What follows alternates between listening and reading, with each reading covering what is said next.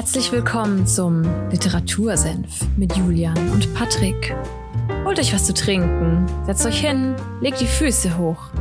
Ihr habt's euch verdient. Zieht euch aus, nicht so schüchtern, sperrt die Ohren auf, denn jetzt gibt's wieder mittelscharfe Literaturkritik. Viel Spaß!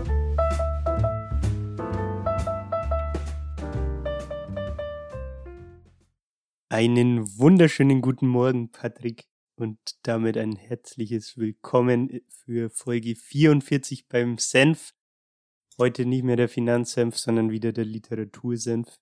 Und ja, Patrick, wie geht's dir? Alles fit? Wie war deine Woche bis dato so? ich wünsche dir auch einen wunderschönen guten Morgen, Julian. Ich bin sehr, sehr Du hörst müde, dich, aber ich bin, du, du hörst dich Ja. auch noch etwas verschlafen an, muss ich sagen. Ja, ich bin noch etwas verschlafen, aber ich bin auf jeden Fall sehr bereit für diese Folge, weil das ist ein sehr tolles Buch, über das wir heute sprechen werden. Und du hast schon erwähnt, wir sind heute wieder beim Literatursenf, nicht beim Finanzsenf. Und äh, ja, ich freue mich auf die Folge heute. Sonst geht's mir an sich gut. Ich hoffe, das kannst du von dir auch behaupten. Äh, die Woche bisher war tatsächlich stressig. also gibt, gibt angenehmere Wochen, aber jetzt, jetzt ist ja Showtime und jetzt wird wieder Podcast abgeliefert. Showtime? passt die Sache Sehr schön oder? ausgedrückt. ja, wie sagt, wie sagt Olli bei Fest und Flauschig immer, die, die große Sendung, die große Sonntagssendung. Die große, die, die große Sonntagssendung. Also wir haben nur eine Sendung, aber die ist natürlich auch sehr groß. Ja, oder so ähnlich. Heu heute sprechen wir über ein, ähm, ich finde, sehr, sehr tolles Buch von Carsten Dusse, und zwar Das Kind in mir will achtsam morden. Kennst du den Titel dieses Buchs? Jein. Also, wenn ich, wenn ich das Buch jetzt nicht verwechsel und das richtige Cover vor Augen habe, dann ist das ein Buch, was man in Buchhandlungen letztes Jahr, letztes Jahr war ich des Öfteren auch mal in Buchhandlungen, äh, da durchaus vorfindet und was meistens bei den Bestsellern äh, irgendwo ausgestellt war, wenn ich mich nicht täusche.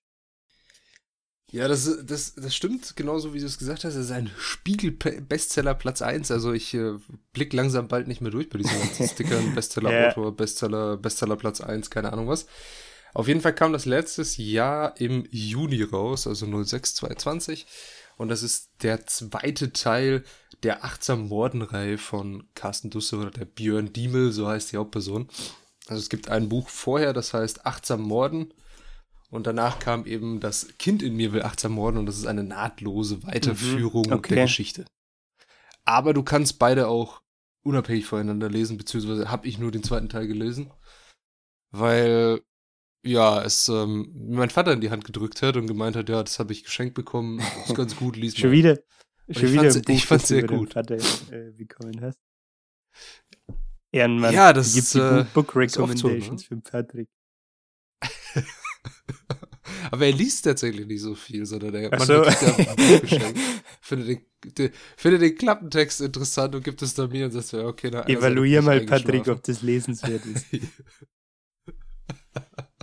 ja, da kann man dazu sagen, also das Kind in mir will 18 worden ist auf jeden Fall sehr lesenswert. Obwohl mir gesagt wurde, ich darf das nicht mehr am Anfang der Folge sagen, wie ich das Buch finde, sonst will man nicht weiterhören. Aber Okay, das muss ich einfach okay. dazu sagen. Das Buch ist gut. Ähm, ja, aber we- wenn es letztes Jahr erst rauskam, dann würde das erklären, wieso ich es überall in, in Buchhandlungen gesehen habe. Weil, Ja, als, als die Buchhandlungen noch offen hatten, aber Mhm, sie haben jetzt hab ich wieder tatsächlich offen. gesehen. Thalia Nürnberg hat auf Instagram auch irgendwas postet, dass sie, dass sie für uns verfügbar sind. Ja, Ja, nice. Gleich mal vorbeischauen, oder? Ja, sehr schön. Ja, ich habe ich hab's die Woche leider nicht geschafft, in einen Buchladen zu gehen, aber ich war im Baumarkt. Das richtige, richtige Experience, oder? In, in den Zeiten momentan.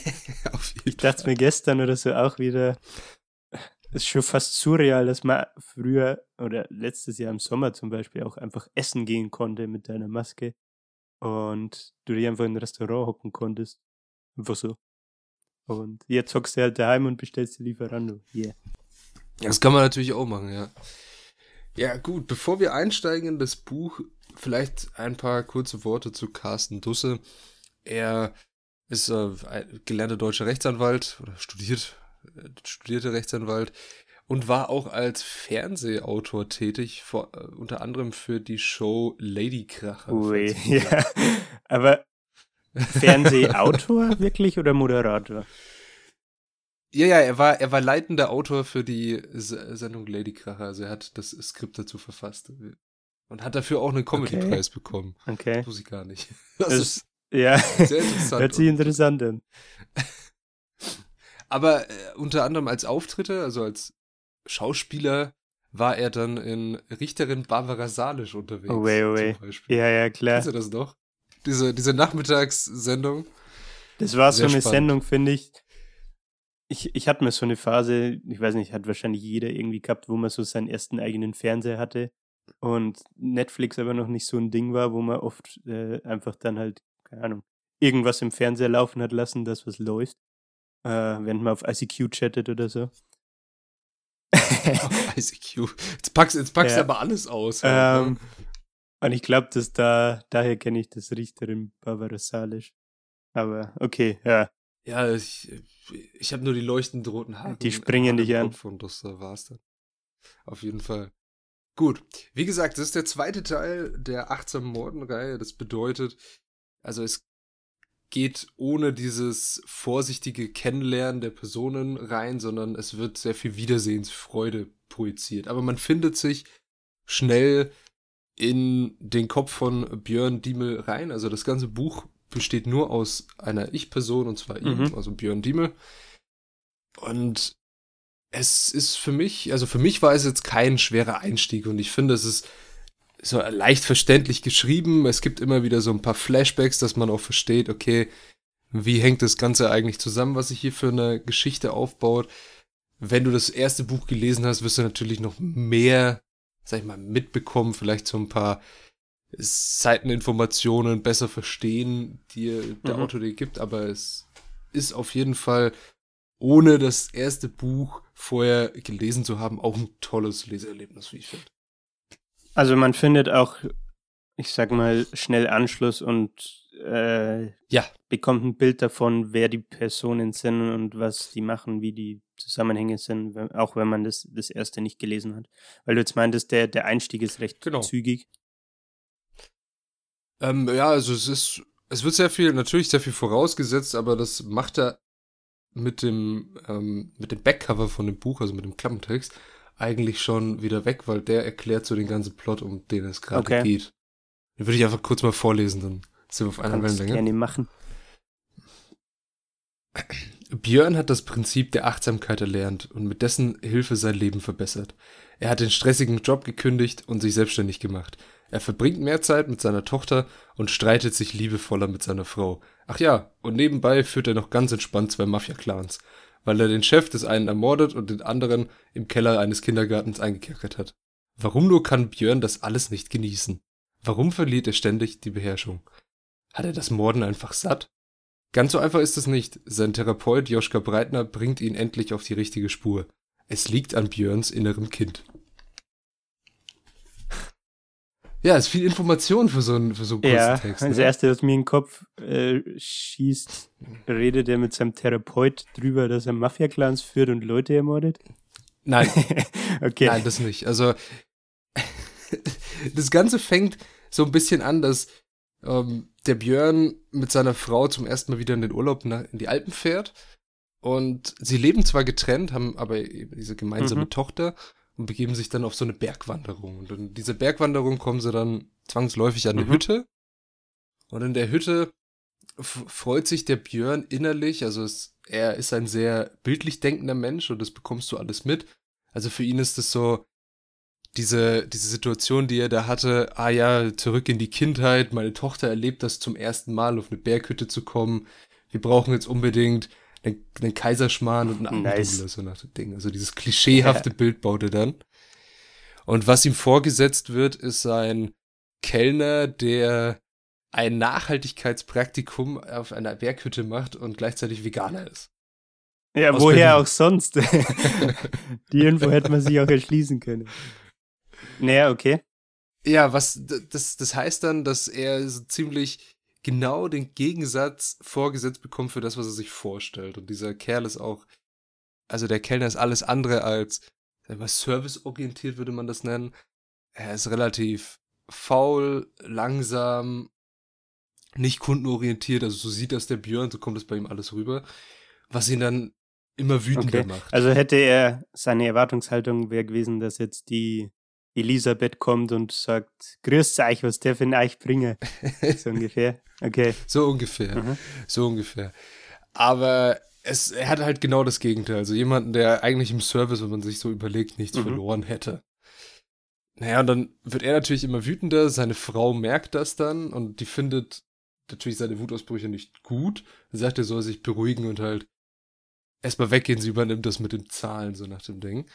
Und ihn lässt es aber nicht los, diese Situation. Und er gibt diesem Kellner einzig und allein die Schuld, dass er das zerstört hat und will dann ihn sozusagen leiden lassen dafür, einen Streich spielen nach dem Ding. Also es ist sehr kindlich, mhm. was gerade in ihm abgeht.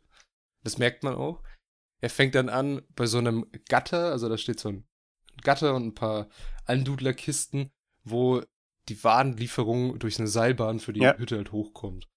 Und er entriegelt das Gatter, stellt die ein bisschen wackelig auf, so nach dem Motto, okay, die fallen dann um und der tut sich wahrscheinlich irgendwie weh. Im Endeffekt, was passiert? Der Kellner macht irgendwann Pause, setzt sich auf so eine Kiste, die fallen um, er stürzt ins Tal und stirbt. Was? Well, that escalated quickly.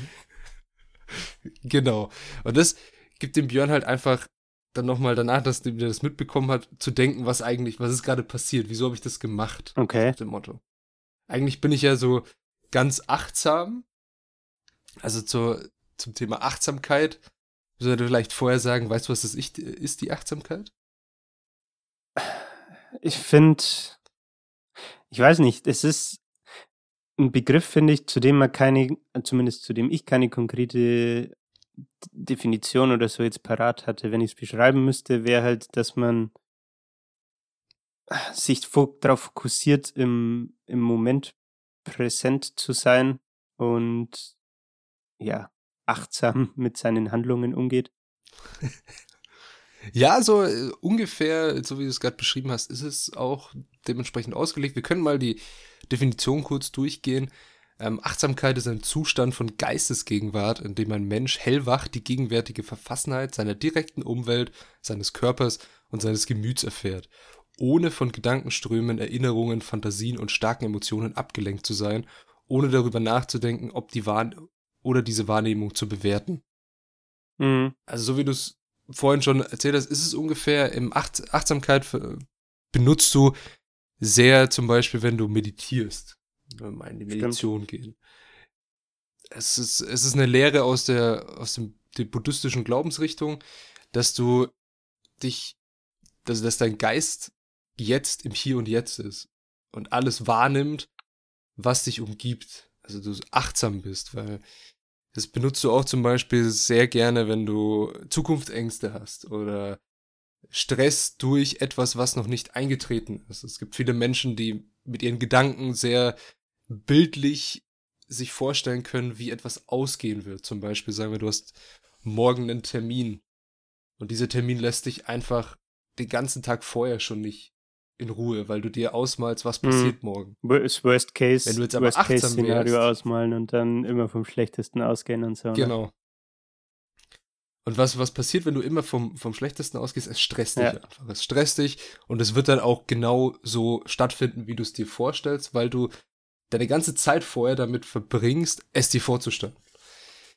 Und wenn du jetzt achtsam wärst, dann würdest du dich ins Hier und Jetzt wieder zurückholen und überlegen, okay, was passiert jetzt gerade? Also, wenn es jetzt nach mir geht, zum Beispiel, ich sitze vor einem Computer, vor mir steht ein Mikrofon, neben mir liegt das Buch, über das wir äh, sprechen werden. Es ja, ist ein Vorhang vor mir. Ich würde gern eigentlich nach draußen sehen, also könnte ich den aufmachen. Vielleicht hält sich ja dann mein Gemüt noch ein mhm. bisschen, so nach dem Motto. Ähm, ansonsten geht's mir im jetzigen Moment gut, außer dass ich Hunger habe. Same here.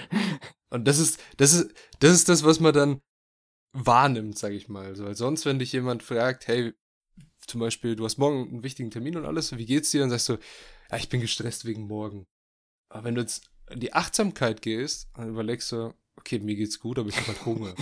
ja, ja. Im Hier und Jetzt ist nichts anderes, da ist kein Termin, der dir wehtun kann oder da ist nichts, was dich jetzt in der, was dir schlecht, irgendwie schlecht bekommt vielleicht, außer dass du was essen möchtest. Und damit hat der Björn sein, im ersten Buch sozusagen seine Aggressionen gemeistert. Dass er sich nicht von Fantasien oder von irgendwelchen Erinnerungen ablenken lässt, sondern sich auf sein Hier und Jetzt bezieht und alles wirklich wahrnimmt, was er gerade tut. Okay, also, dass er die Achtsamkeit praktiziert quasi. Hat er. Genau, und äh, im ersten Buch ufert es so ein bisschen aus, dass dann achtsam äh, Morden, so nach dem Motto, dass du das Morden wirklich wahrnimmst und sowas. Ist richtig genießt, oder? Sehr interessant umgesetzt. Aber genau. wie, meine da, Zwischenfrage, wie ja. ist er denn da auf den Trip gekommen, dass er diese acht, also ich vermute jetzt mal, dass seine, der, der Root Cause, der Grund dafür seine Wutanfälle sind. Aber was hat er dann gemacht, ja. um achtsamer zu werden? Also hat er dann einen Kurs belegt oder keine Ahnung? Genau, also das erste Buch, wie gesagt, habe ich nicht äh, im Detail gelesen, aber er hat einen, sich einen Therapeuten gesucht, den Joschka Breitner. Das ist auch, also ich weiß nicht, ob er in Wirklichkeit existiert, ich habe mhm. jetzt nicht nachgeschaut oder ähnliches. Aber du hast in dem Buch 18, also das Kind in mir will 18 morden, auch vor jedem Kapitel immer so ein paar, ähm, ja, schlaue Sätze von Joschka Breitner aus irgendwelchen ominösen Büchern, die okay. er scheinbar geschrieben hat. Heißt, er gibt dir noch so ein paar, ja, sag ich mal, schlaue Worte vielleicht auf den, auf den, auf den Weg, wie man achtsam wird oder jetzt in dem Buch geht es halt sehr viel um das innere Kind. Und ich schätze, das ist eins zu eins im ersten auch so. Heißt er, Joschka Breitner gibt dir da so eine Anleitung, wie du besser achtsam wirst. Und da können wir zum Beispiel einen mal vorlesen, der steht vor einem ja, wahllosen Kapitel jetzt im Buch. Selbstvorwürfe sind sinnlos. Sie lösen ein Problem nicht. Sie kopieren es lediglich aus der Realität in ihre Gedanken und lassen es dort zu einer Größe heranwachsen, die es in der Re Realität nie erreichen würde. Ja, das stimmt. Okay. Selbstvor Selbstvorwürfe sind äh, in der Hinsicht sinnlos. Also du machst ein Problem viel größer, als es eigentlich ist. Ja.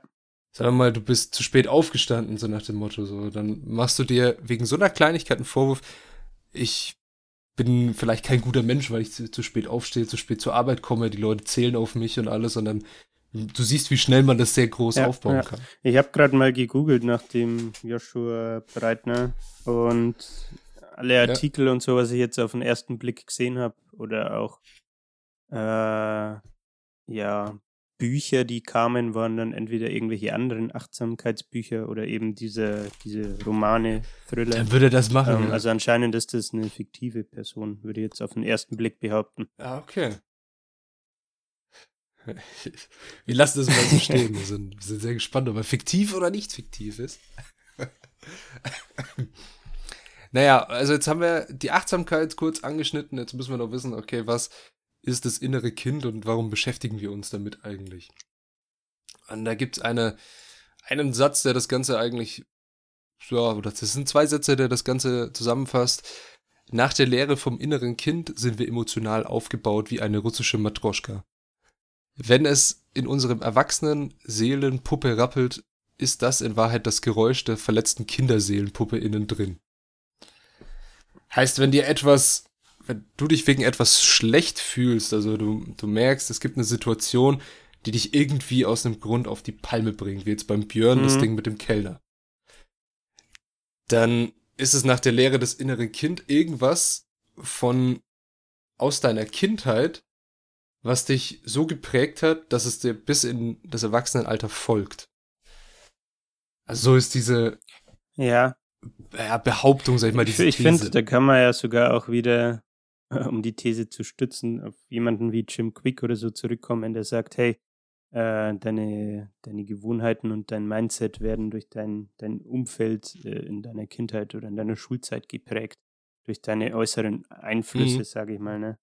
Und das wiederum führt ja dann dazu, dass du, äh, wie er es sagt, vielleicht so eine verle verletzte Kinderseele hast, äh, wie das dem Jim Quick gesagt wird, hey, du bist zu dumm am Ende des Tages und du wirst es nie zu irgendwas bringen. Ja. Das ist, das ist ein sehr gutes Beispiel, was du gesagt hast mit dem, du bist zu dumm, weil der Björn kriegt das natürlich so vorgesetzt von diesem Joschka Breitner, ne? Und er äh, ist ja, ist mhm. ja kein dummer Mann. Und denkt sich dann halt erstmal so, hä, wer, wie soll, wie soll das jetzt gehen? Also, wie funktioniert okay. das? Was die beiden dann machen in einer, also du erlebst auch zwei, drei so Therapiesitzungen von ihm mit. Sie machen so eine Art Gedankenreise in die Vergangenheit. Also der Björn reist in seine Kindheit und sie schauen sich ganz explizit diese Situation Berghütte an.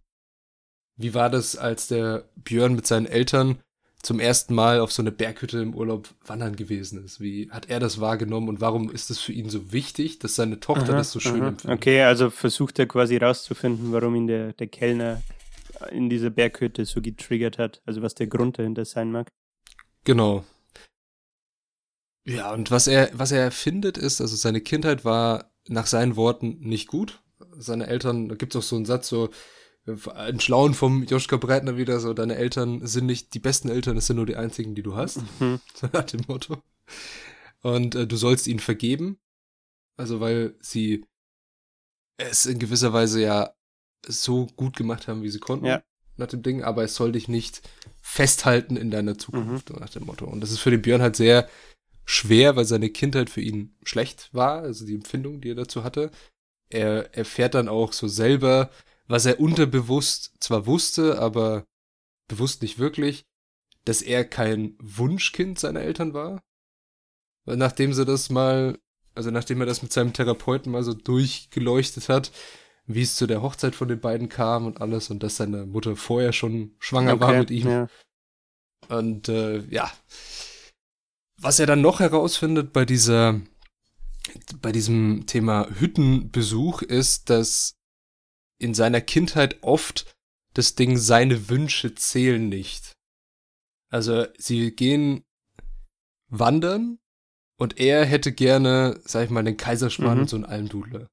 Sein Vater sagt aber, nee, so ein Firlefanz brauchen wir nicht, wir haben geschmierte Brote. So. Firlefanz. Richtiges Ehrenwort. Ja, dann. Und sie sitzen dann halt daneben an dem Brunnen und schaut und er muss den anderen Kindern zuschauen, wie sie heißen Kaiserschmarrn essen, so nach dem Motto. Und kriegt halt das so da vor die Nase gehalten, so deine Wünsche zählen nicht, nach dem Motto. Was okay. du willst, ist egal. Und da gibt's dann viel, so, noch so ein paar mehr Situationen in seiner Kindheit, in denen das rauskam. Zum Beispiel hat er mal eine Straßenkatze gefunden und die heimlich gefüttert, weil mhm. er immer ein Haustier wollte. Als sein Vater das herausgefunden hat, hat er die Katze weggejagt. Also sozusagen, ja, deine Wünsche ja. zählen nicht. Und so zieht sich das dann immer weiter und dann merkt er langsam, okay, das ist das Problem, was ihn nervt, innerlich. Das Ding, wenn jemand zwischen ihm und einem Wunsch steht, jetzt sehr erwachsen, dann macht er diese Person sofort dafür verantwortlich, wie jetzt den Kellner. Und sein inneres Kind möchte dann in dem, es ist ja ein kindliches Verhalten, was sich dann zeigt, dieser Streich, den er da gespielt hat mit ja. den Kisten. An sich ist er kindlich, aber er hatte eine Todesfolge. ja. Bedeutet, er hat es irgendwie ziemlich grausam vielleicht auch umgesetzt. Und das, was er daraus dann merkt, ist, okay, er muss sich mit seinem inneren Ich beschäftigen, dass er nicht immer so durchdreht. Mhm, mhm. Und er macht dann, und das ist das ganz Lustige in dem Buch, wo du ihn dadurch begleitest, eine Partnerschaftswoche mit seinem inneren Kind. Wie kann man sich das denn vorstellen? naja, er, er hört in sich hinein, was sein inneres Kind von ihm, von sich wiedergibt und versucht auf dessen Wünsche natürlich einzugehen, damit es zufrieden ist. Und nimmt auch dessen Hilfe in Anspruch, wenn es um, nennen wir es mal, kreative Umsetzung von Plänen geht. Okay. Als Beispiel als Beispiel, wir haben aus dem Klappentext erfahren, er hat einen anderen Kerl in dem Keller eines Kindergartens mhm. gefangen. Das ist der, der gute Boris. Und den Boris will er nicht umbringen. Also er hat keinen Bock mehr zu morden. Er will ihn nicht umbringen. Er sperrt ihn einfach in den Keller.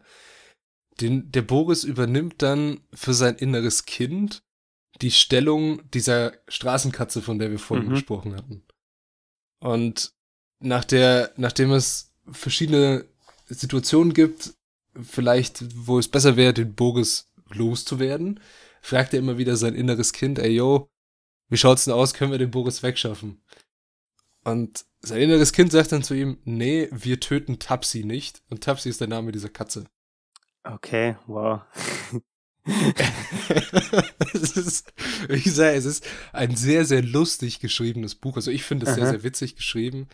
Und man, man, man schaut sich einfach mal an, okay, wir nehmen jetzt halt verhaltenspsychologische Maßnahmen wie Achtsamkeit und das innere Kind und spielen das einfach mal durch, wenn es jemand macht, der das vielleicht auch, der vielleicht auch ein bisschen Probleme mit dem Morden ja. hat. Ich habe aber irgendwie das Gefühl jetzt so basierend darauf, was du bisher erzählt hast, dass es eher im ersten Teil wirklich ums achtsam Morden geht und jetzt im zweiten Teil tatsächlich, Ja. dass da die, die, der Kern vom Buch, sage ich mal, wirklich dieses Auseinandersetzen mit dem inneren Kind ist und was da verhaltenspsychologisch dahinter steckt. Das, das stimmt auf jeden Fall. Also das achtsam Morden ist jetzt nicht mehr so, der Björn hat auch keinen Okay. Bock mehr drauf. Das sagt er im ersten, im ersten Kapitel, es darf eigentlich keine Leichen mehr geben. So nach dem Motto. Aber irgendwie Passiert's trotzdem. gab es dann eben diese, ja, es gab dann diese Situation mit diesem Kellner Ja. mit Todesfolge, wo er sich dann gedacht hat, scheiße, irgendwie, ich kann damit nicht aufhören. Ne? Also wieso ist das so? Was ist der Kern des Ganzen, wie Mhm. du es schön beschrieben hast?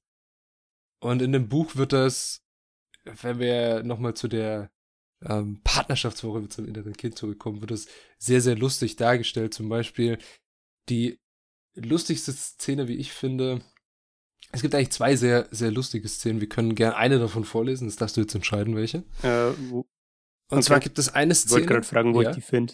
in, ja, die, die, die, Okay. die erkläre ich dir jetzt. Und du musst anhand dieser Information sagen, welche du hören möchtest oder welche ihr hören möchtet, welche du den Hörern zur Verfügung stellen willst. Und zwar gibt es eine Szene, ein bisschen Vorinformation. Sie haben zwei Drogendealer eines rivalisierenden Clans gef gefangen genommen und sie brauchen jetzt von den beiden ein Ohr. Okay. So. Jetzt ist die Frage, wie kriegt man von den beiden ein Ohr? Dann hat Björns inneres Kind die Idee gehabt, naja, die haben ja ihr Kokain dabei, lass doch mal denen ihr Kokain ziehen und gib denen einfach zwei Messer und sag, hey, wir brauchen ein Ohr, und dann können die gehen, so nach dem Motto. Dann wird das schon irgendwie klappen. So, jetzt haben sie damit die Schlägertrupps der Clans beauftragt und jetzt hat der Chef von denen dann angerufen und gesagt, naja, Björn, es gibt leider ein Problem, du musst kommen. Und jetzt gehen sie dahin und vielleicht ist etwas schiefgelaufen bei der ganzen Sache und diese beiden Dealer sind jetzt tot. Okay. Und stehen, und wir steigen in die Szene ein. Sie stehen vor der doppelt verspiegelten Wand, also in so Mhm. einem Verhörraum und sehen ein Bild vor sich mit zwei an den Tisch geklebten toten Dealern. Und es wird sehr künstlerisch beschrieben. Also ein Schlägertyp des Clans gibt sich dann selber als Kunsthistoriker und beschreibt dieses Kunstwerk, das sie da fabriziert haben, wie das dazu gekommen Okay. ist. Das ist die erste Szene. Und die zweite ist, der Björn hat ein Date mit einer Mutter aus dem Kindergarten. Und sie kochen zusammen. Und sein, ja, sein Handlanger, der Sascha, ist gerade dabei, mit ein paar Molotow-Cocktails ein Lagerhaus in Brand zu setzen. Und es kommt bei dem Kochen zwangsläufig dazu, dass die beiden Aha. sich küssen und es sehr intim zur Sache geht und Björns inneres Kind hat da aber eigentlich gar keinen Bock drauf. Also der wehrt sich gegen diese, äh, oder es wehrt sich gegen diese Situation. Was der Björn dann macht, er, er erzählt dem Kind im Kopf, was der Sascha gerade macht, also was er gerade kaputt macht. Und das be Mhm. beschwichtigt dieses Kind. Aber wir sind gleichzeitig in der Situation, dass er mit einer Frau küssend auf der Couch liegt. Und das ist so geschickt geschrieben, dass es gleichzeitig eine erotische Szene sein könnte, aber auch eine, wie jemand mit einem Molotow-Cocktail ein Haus in die Luft jagt. Okay, ich habe jetzt basierend auf dem, was du erzählt hast, den Eindruck, dass in der zweiten Szene diese Interaktion mit dem inneren Kind besser durchkommt. D deswegen würde ich die Ja. mich für die entscheiden. Gerne. Dann steigen wir doch gleich mal an. Das dauert tatsächlich zwei Seiten, Okay. glaube ich. Wir, wir gehen bis zu dem in Caps geschriebenen Wort. Das ist ein, ein gutes Ende, finde ich. Doch dazu kam es nicht. Schon als ich die Salatblätter für die Sommerrollen waschen und Laura die noch trockene Reisblätter zur Seite legen wollte, passierte es. Wir stießen zusammen. Mir entglitt der Salat. Laura warf die Reisblätter dem Salat hinterher. Wir küssten uns. Lass das, protestierte mein inneres Kind. Hier geht es nicht um dein Vergnügen mit Laura, hier geht es um meine Rache an Lauras Bruder. Bleib professionell. Joschka Breitner hatte mich darauf vorbereitet, dass das innere Kind seine Bockigkeit und seinen Egoismus nie komplett verlieren würde. Genau deswegen sei eine erste Partnerschaftswoche, in der ich mich jedem Wunsch meines inneren Kindes zumindest auseinandersetzen sollte, so wichtig. Nur so könnte ich in der Praxis lernen, die Launen meines inneren Kindes mit der Zeit immer besser zu behandeln. Ein Trick, mit der Bockigkeit des inneren Kindes zurechtzukommen, war die Fantasie. Wie echte Kinder waren auch innere Kinder mit einer tollen Geschichte abzulenken. Ich weiß nicht, wie oft ich Emily mit dem Satz Schau mal, da vorne fliegt ein Einhorn aus Wutanfällen herausholen konnte. Gut, ich weiß es. Keine zehnmal. Emily war ja nicht blöd. Aber zumindest funktionierte diese fantasievolle Ablenkung vom Prinzip her. Als Erwachsener konnte ich den mich stressenden Gedanken durch eine Achtsamkeitsübung entkommen. Mein inneres Kind konnte ich aus der stressenden Situation am besten mit einer Gedankenreise entführen. Herr Breitner hatte diesbezüglich einen sehr verständlichen Leitsatz entwickelt. Wenn Ihr inneres Kind an der Gegenwart rumnörgelt, erzählen Sie ihm eine Geschichte. Sofern sich in Gedanken eine Welt betrat, die meinem inneren Kind gefiel, würde ich die Emotionen meines inneren Kindes von der Welt ablenken können, in der ich mich gerade befand.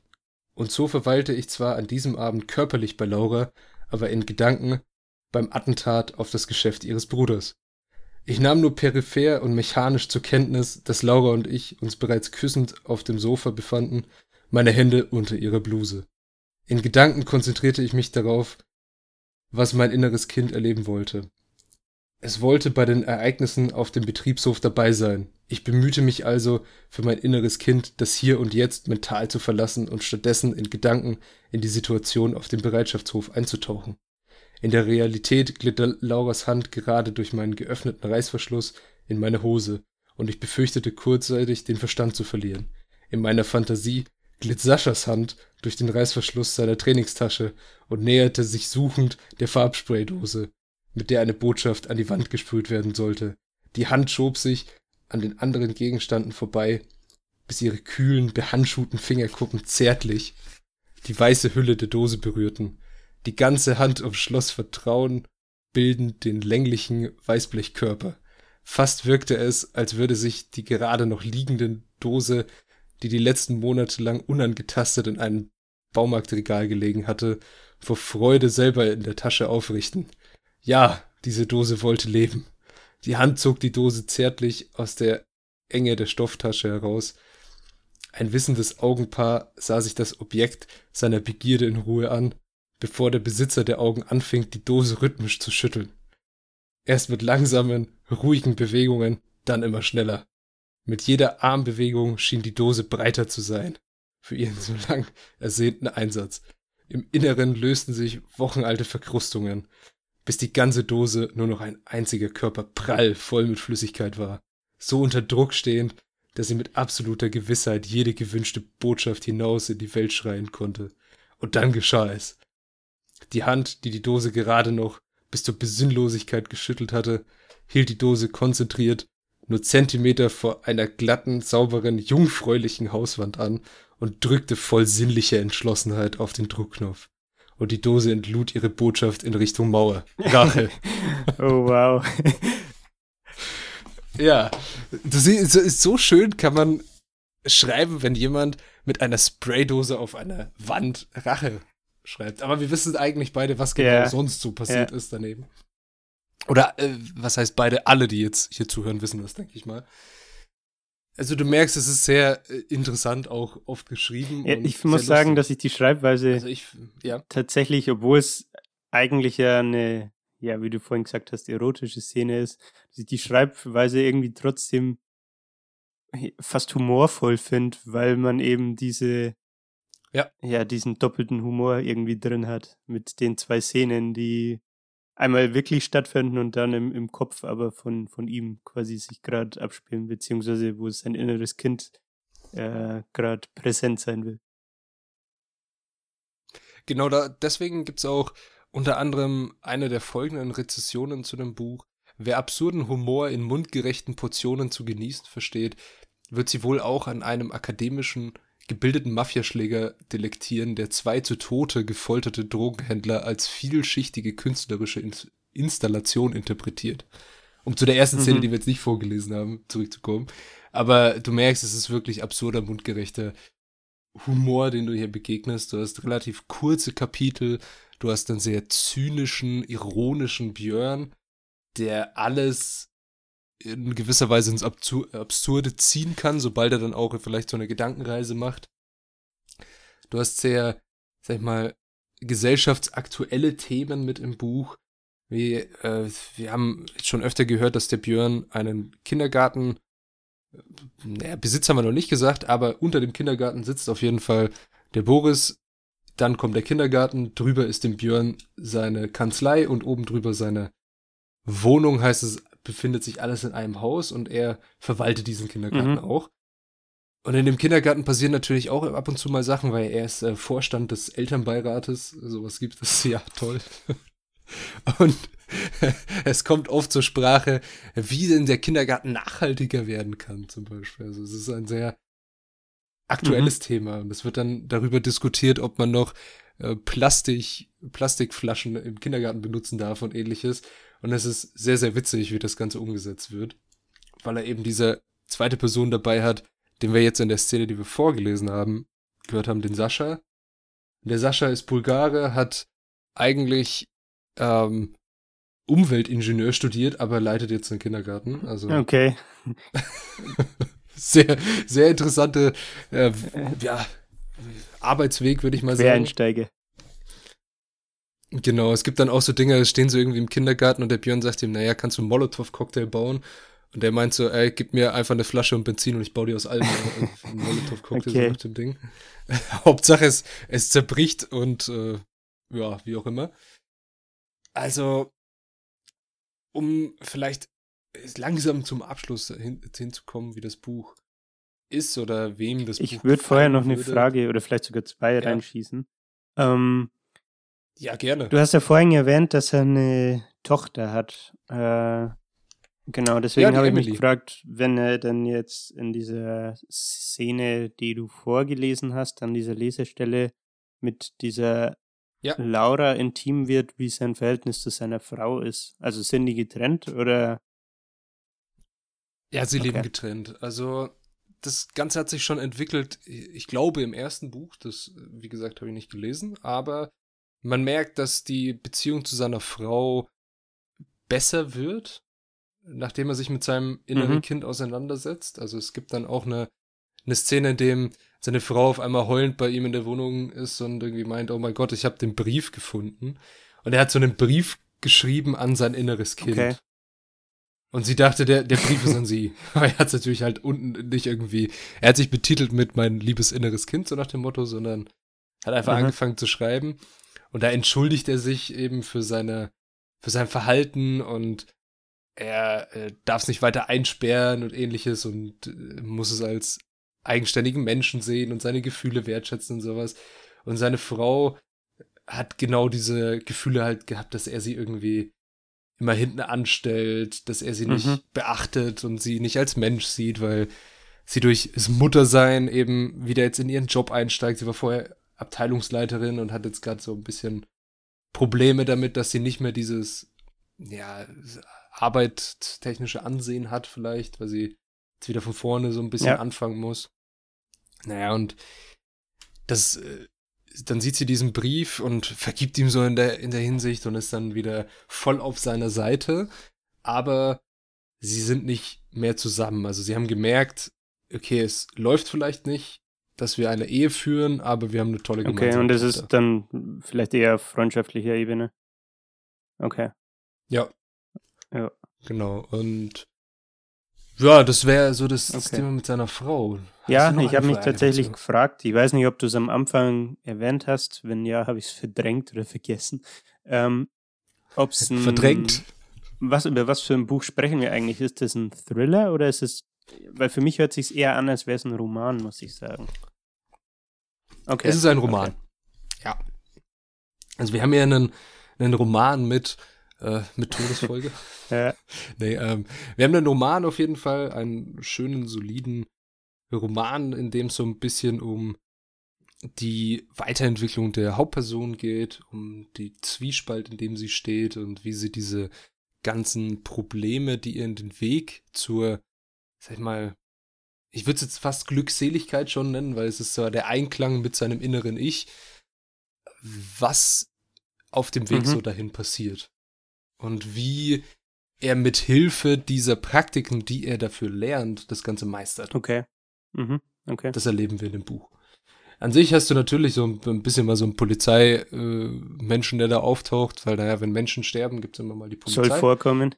Der kommt, kommt aber nur in Form eines Kindergartenvaters vor, der halt zufällig auch diesen Fall vielleicht bearbeitet und dem Björn halt immer so zwischen Tür und Angel mal ein paar Fragen stellt. Okay. Aber so wirklich ermittlungsmäßig bist du da nicht dabei. Und ein Thriller würde ich es auch nicht nennen, weil du ja quasi in Person von Björn Diemel unterwegs bist.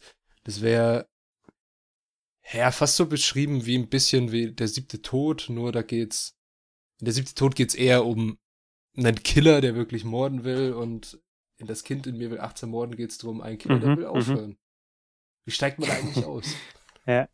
Ja, okay. Ja. ja, den, also ich muss auch sagen, den Eindruck hatte ich tatsächlich basierend auf dem, was du uns jetzt hier erzählt hast, vom Buch gewonnen. Ähm, deswegen, ja, hört sich auf jeden Fall interessant an und ich muss sagen, dass ich es auch erfrischend oder eine gute Abwechslung finde, dass sich äh, mit dem Thema Achtsamkeit beschäftigt wird, weil ich das so jetzt bei einem Buch noch nie irgendwie mitbekommen hätte. Also es ist wirklich so ein Achtsamkeitsbuch, wo im Titel groß Achtsamkeit draufsteht, hey, wie wie werde ich achtsamer, was weiß ich. Das hat mir vorhin auf Google, als ich nach dem äh, Joshua Breitner gesucht habe, nämlich vorgeschlagen. Ähm, aber ja, finde ich, finde ich erfrischend, muss ich sagen. Ja, vielleicht äh, abschließend noch ein schlaues Zitat von Joschka Breitner.